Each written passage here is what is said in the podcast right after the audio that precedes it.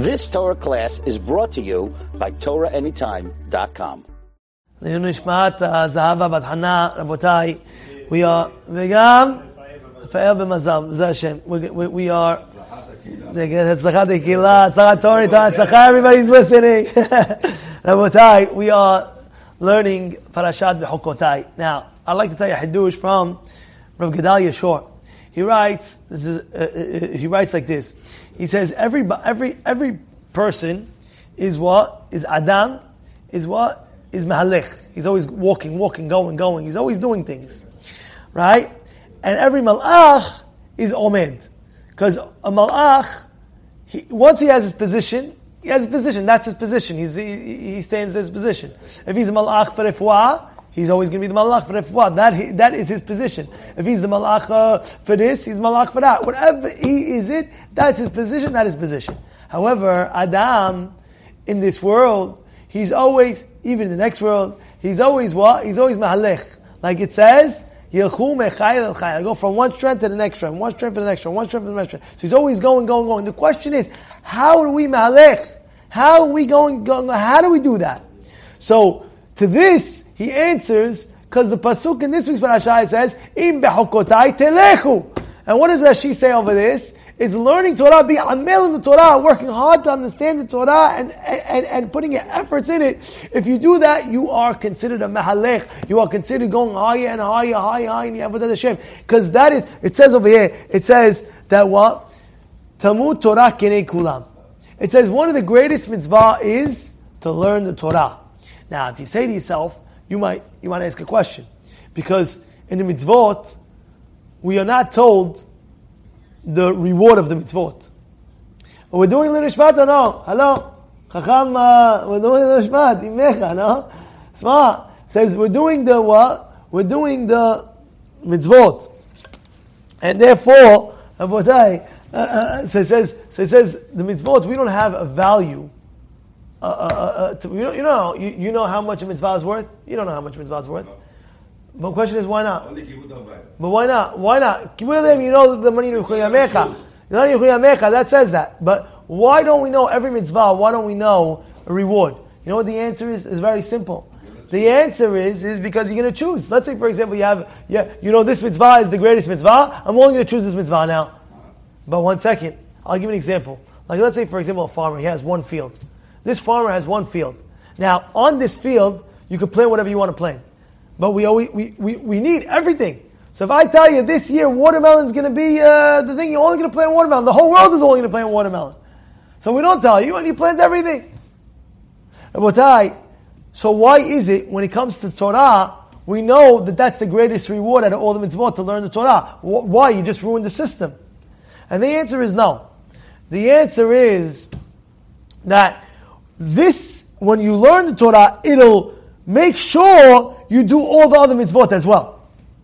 Limud Torah will motivate you to do all the mitzvot as well. You're not going to just pick and choose. You're going to do everything. Oh, I want to, because the Torah will give you that motivation itself. The Limud Torah. Okay, what else can I do? What else can I do? What else can I do? Every small mitzvah, you're going to go ahead and you're going to do. So it didn't run the system. And by doing that, like it says, it says in when you in the Torah, that's what will give you the motivation to do, go high and high to be a mehalech.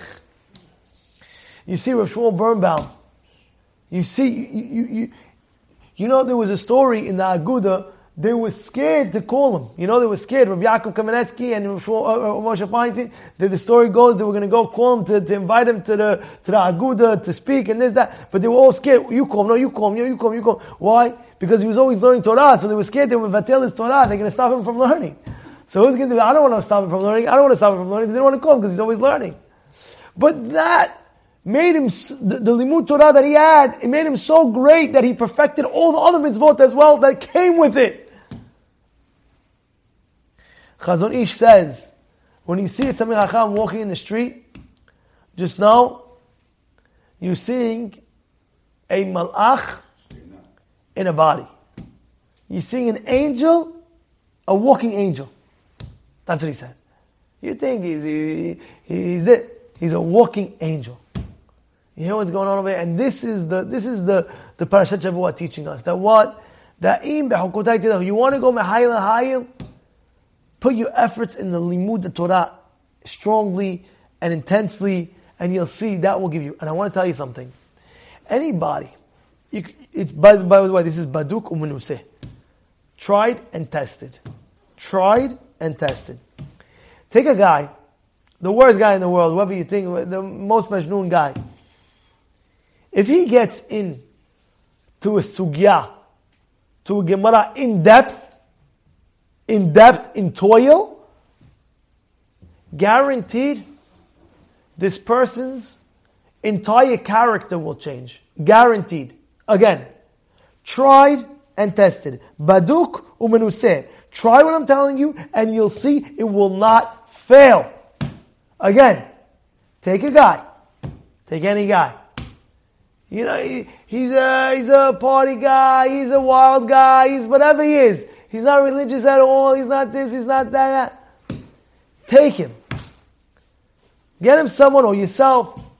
Get him someone to sit down with him to learn be'iyun to learn in depth, but really, really in depth, a heavy duty sugya and Gemara, and that he's holding, I can guarantee within, by the third hour, I'm not talking about a person that he's going to go down, he's going to relax, I need a break every five minutes, I need a coffee. No, no, I'm talking about a person that take this person, one guy, and tell him, three hours, I want you to sit down and learn in depth, and break your head really, really heavily guaranteed this person will change completely within that within that moment.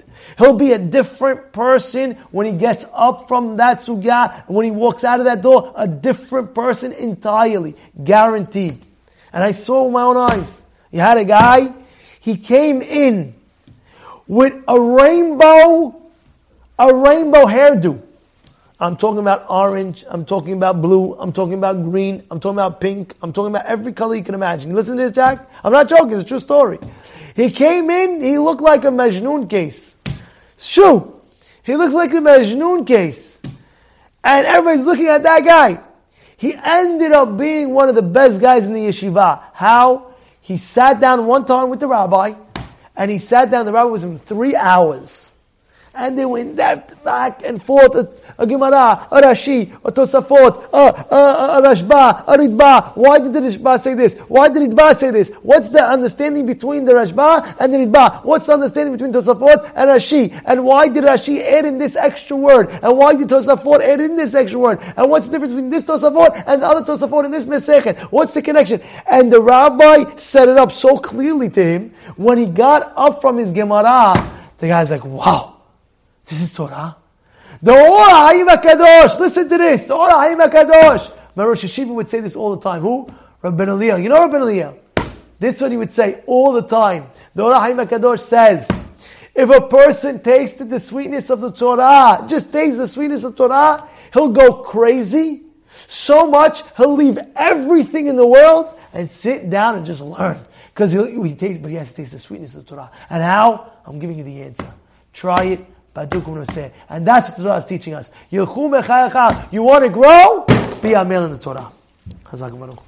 You've just experienced another Torah class brought to you by TorahAnytime.com.